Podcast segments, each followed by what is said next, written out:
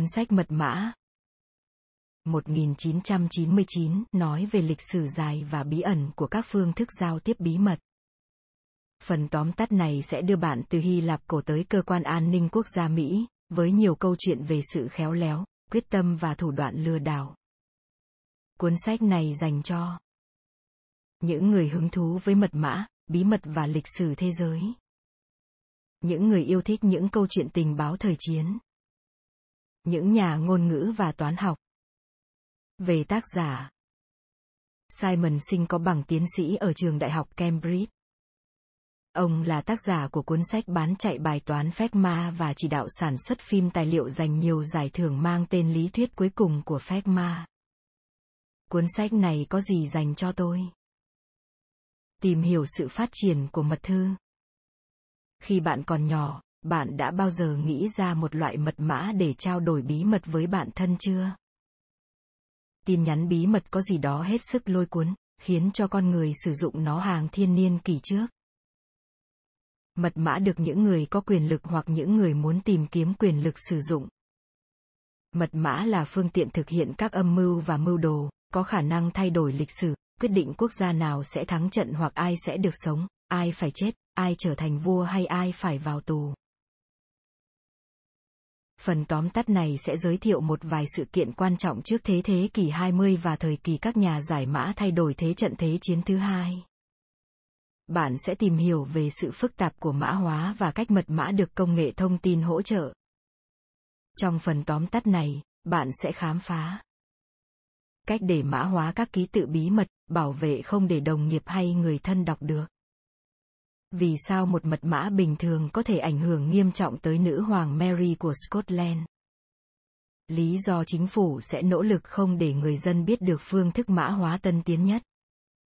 Mật mã xuất hiện sớm và phát triển nhanh trong lịch sử nhân loại.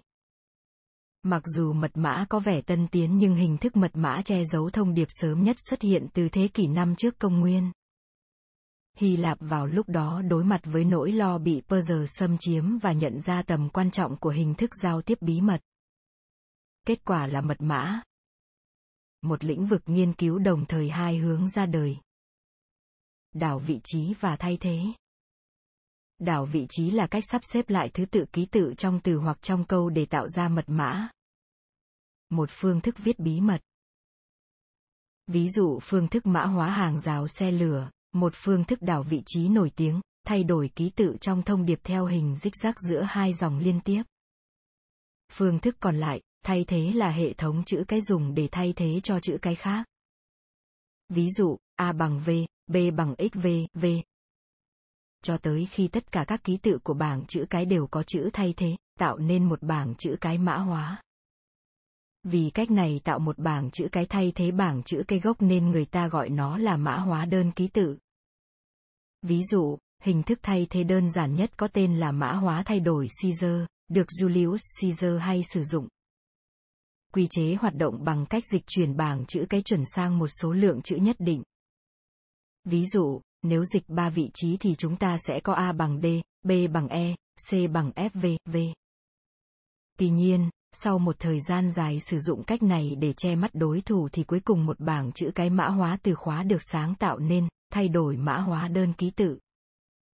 Cách mã hóa này tương đồng với cách của Caesar trừ việc bảng chữ cái bắt đầu bằng một từ khóa hoặc cụm từ nào đó, sau đó đến một điểm sẽ dùng bảng chữ cái bình thường đã loại các ký tự có trong từ khóa ra. Ví dụ, nếu Caesar là từ khóa, bảng chữ cái nên bắt đầu là CAESABDFGSIJK.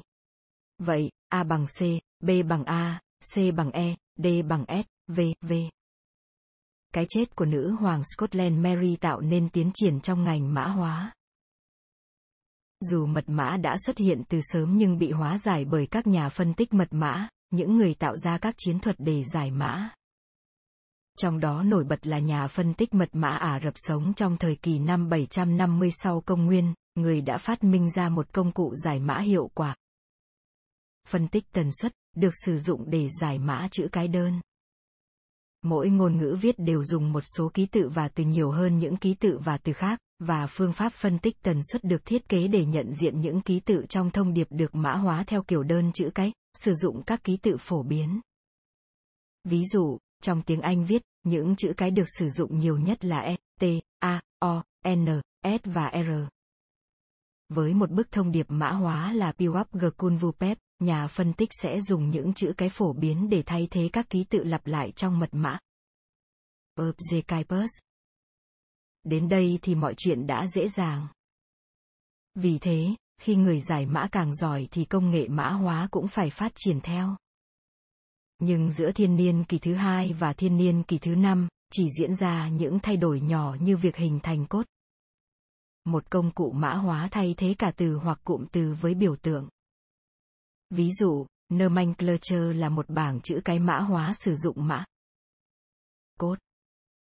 Không may là cách này không an toàn, đã gây ra cái chết của một nhân vật hoàng gia nên các nhà mã hóa mới nhận ra nhu cầu thay đổi. Vào ngày 2 tháng 8 năm 1587, nữ hoàng Mary của Scotland bị xử tử sau khi bị phán xử và kết tội âm mưu giết hại chị gái, nữ hoàng Elizabeth. Mặc dù Mary từ chối nhận tội, bà không biết rằng thư từ của bà được mã hóa dưới dạng bảng đơn chữ cái nomenclature đã bị giải mã cho nữ hoàng Elizabeth đọc. Vào thời đó, các nhà phân tích mật mã có trình độ vượt xa các nhà mã hóa, vì vậy, cần những phương thức mã hóa mới. Kể cả người hoàng gia còn bị các nhà giải mã xử lý thì có còn ai an toàn. Vào thế kỷ 16, một phương thức mã hóa mới xuất hiện, từng được tin là không thể bị phá giải. Phân tích tần suất thách thức độ bảo mật của các mã chữ cái đơn. Vào thế kỷ 16, một người Pháp tên Blader Visionnaire đã sáng tạo ra kỹ thuật mã hóa sử dụng 26 chữ cái khác nhau trong một tin nhắn. Nói cách khác là mã hóa đa chữ cái. Mã của Visionnaire xuất hiện năm 1586 có tên Le Chiffre Indecipherable, hay mã không thể giải. Mã có quy luật sau.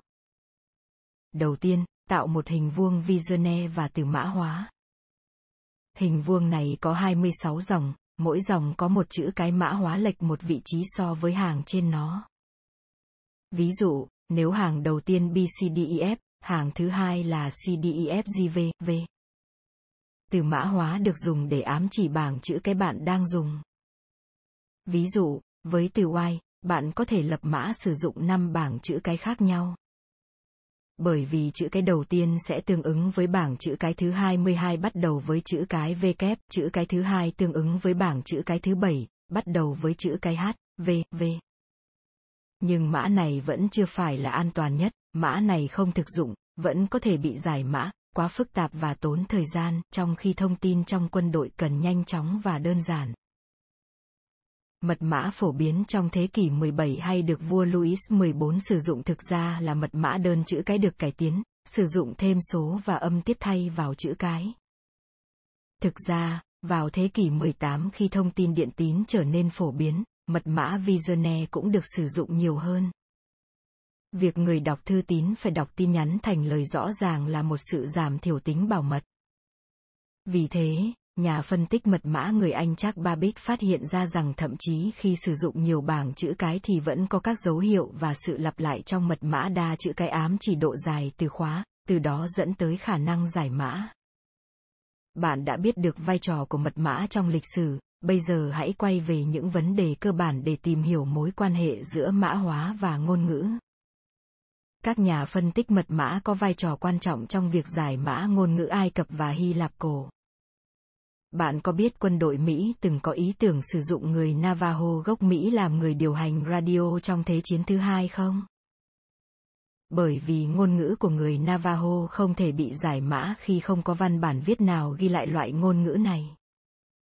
Tuy nhiên đây không phải lần đầu tiên một ngôn ngữ ít người biết được sử dụng trong mã hóa. Phiến đá Rosetta, được khai quật năm 1798, có thông điệp bằng ba ngôn ngữ tiếng Hy Lạp, tiếng Ai Cập cổ và chữ tượng hình chưa từng thấy trước đây. Thiên tài ngôn ngữ tiếng Anh ngay lập tức giải mã ngôn ngữ tượng hình này. Sử dụng bản dịch tiếng Hy Lạp, ông đã tiến hành và giải mã một phần thông điệp trong đó có từ Katachis.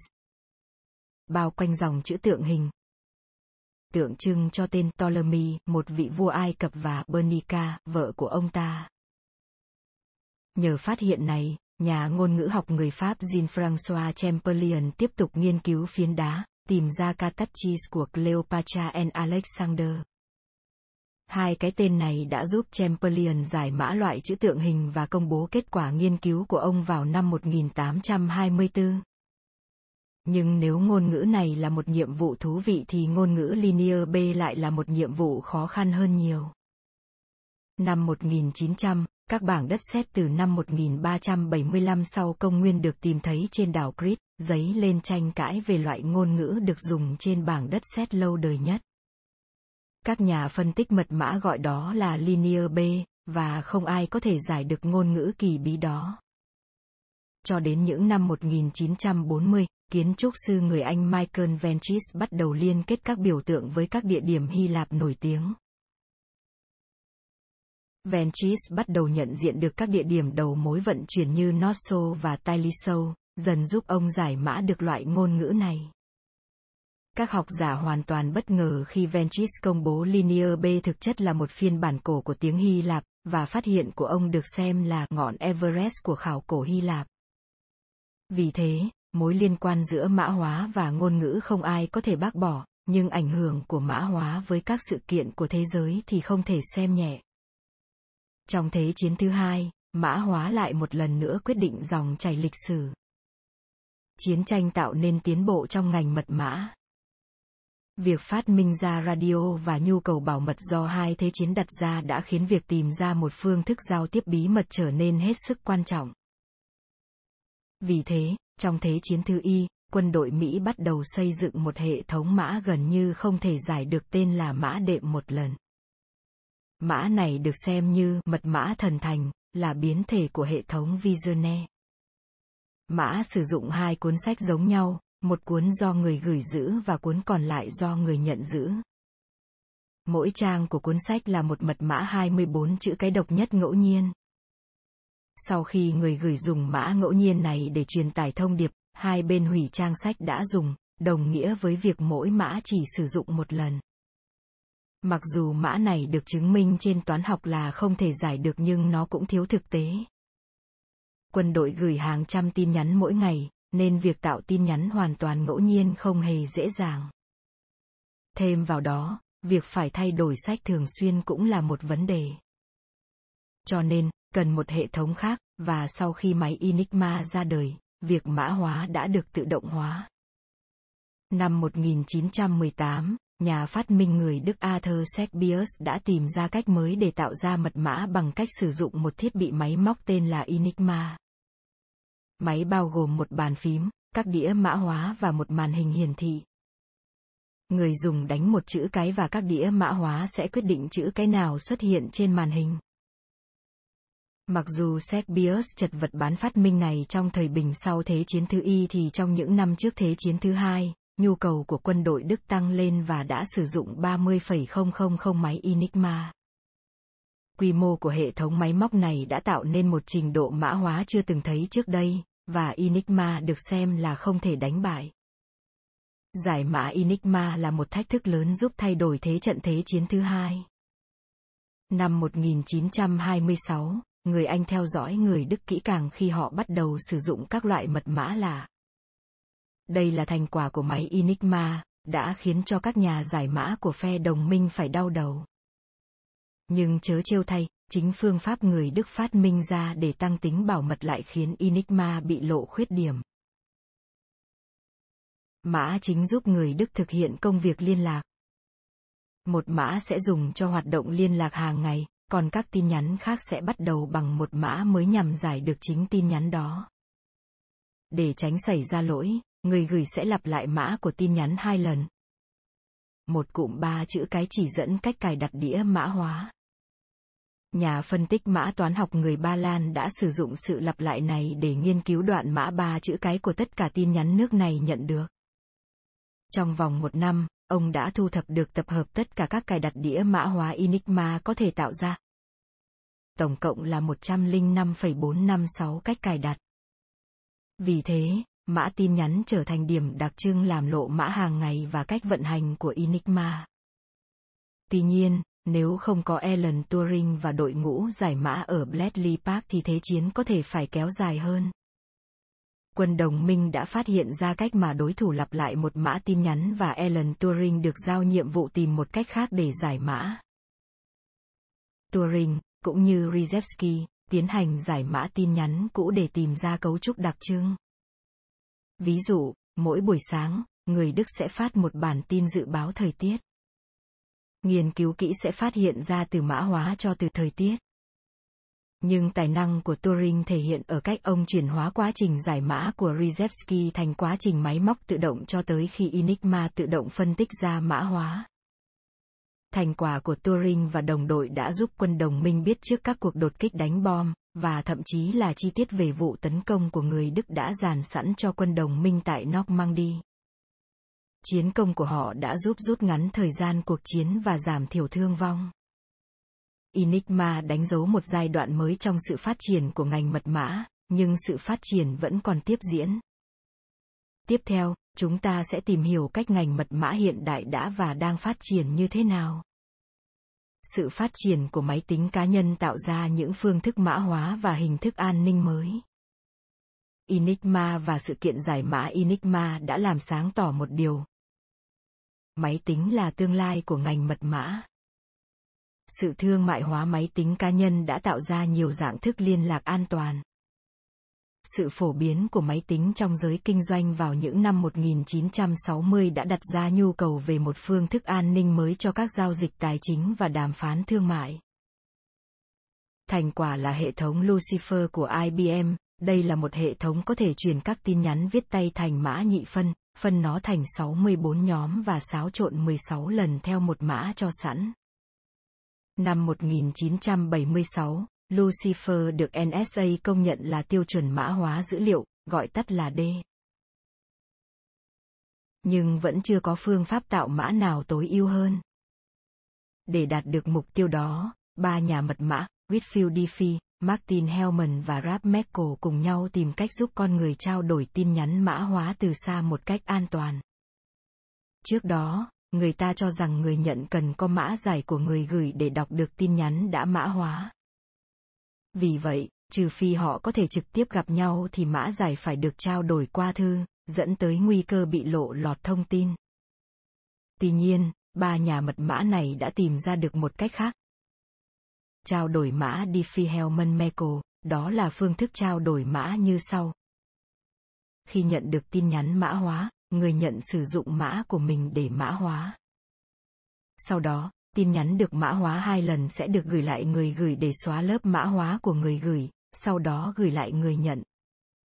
Bây giờ người nhận có thể dễ dàng giải mã vì đây chỉ là lớp mã của anh ta. Nhưng luôn luôn cần có sự đổi mới. Vào năm 1977, ba nhà khoa học ở MIT đã tạo ra mã ASA, sử dụng thêm các mã an toàn dựa trên các số nguyên tố. Những mã khóa này đặc biệt an toàn vì không có phép toán đơn giản nào tính được số nguyên tố, vì thế đây một phép tính rất mất thời gian. Ví dụ, giải quyết các số nhỏ như 21 với hai số nguyên tố là 3 và 7, thì những số lớn hơn cần nhiều thời gian hơn. Tương lai của ngành mật mã phụ thuộc vào máy tính và phát triển chính trị. Cỗ máy Enigma đã thay đổi cục diện ngành mật mã, và kể từ đó, ngành mật mã đã thay đổi từ bản chất dựa trên ngôn ngữ sang dựa trên toán học. Trên thực tế, giờ đây vật lý có thể nắm giữ tương lai của ngành mật mã bởi vì ngành này đã đạt được mục tiêu vượt mặt được các nhà phân tích mật mã. Bằng cách nào? Thông qua sự an toàn của mã D và ASA. Ngày nay, kể cả NSA, đơn vị đã kiểm soát được độ phức tạp của mã D cũng không thể theo kịp lượng dữ liệu được giải phá để chạy phép tính tìm số nguyên tố. Điều này có nghĩa rằng cách duy nhất để giải các mã này cần đến một tiến bộ đột phá trong công nghệ và lý thuyết học. Nhưng chúng ta có thể trông chờ vào công nghệ máy tính lượng tử. Cách hợp lý nhất để giải các loại mã hiện đại là chạy nhiều phép tính đồng thời. Làm như vậy mới có thể giúp các nhà giải mã làm được việc đáng lẽ mất 17 năm chỉ trong vòng mấy phút. Vậy công nghệ máy tính lượng tử hoạt động như thế nào? Người ta chạy trên qubit, đơn vị định lượng tương đương với mã nhị phân của máy tính. Nhưng trong máy tính định lượng, các phân tử xoay vòng sẽ thay thế cho số 1 và 0 của mã nhị phân. Mỗi qubit có thể hoạt động độc lập, có nghĩa rằng 250 qubit có thể chạy được 1075 phép tính đồng thời. Nhưng các nhà mật mã đã nhận ra khả năng này và đang nghiên cứu để đánh bại nó. Trên thực tế, vật lý lượng tử có thể đã tìm ra những cách mới để tạo được những mật mã và mã giải an toàn hơn. Ví dụ, các nhà vật lý học đã thành công trong việc gửi photon, một phân tử lượng tử của ánh sáng, qua khoảng cách dài bằng cáp sợi thị giác. Ngoài ra, các photon có thể được sắp xếp theo thứ tự để tạo ra các mã giải hoàn toàn ngẫu nhiên dùng cho bảng an toàn dùng một lần và có thể nhận dạng các nỗ lực xâm nhập của bên thứ ba. Công nghệ này có thể mang lại các mật mã siêu an toàn, đến nỗi các chính phủ sẽ cấm công dân và tội phạm sử dụng các mã này. Tóm tắt Thông điệp chính trong cuốn sách Hàng trăm năm nay, quân đội và chính phủ các nước trên thế giới đã sử dụng thông điệp mã hóa để giành chiến thắng trong các cuộc chiến tranh và giấu bí mật trong khi đó, các nhà giải mã vẫn đang cố gắng giải các mã một cách hiệu quả hơn. Nhưng khi mã hóa đã trải qua lịch sử lâu năm, thời hiện đại và công nghệ máy tính đã thay đổi cả mã hóa lẫn giải mã thông tin.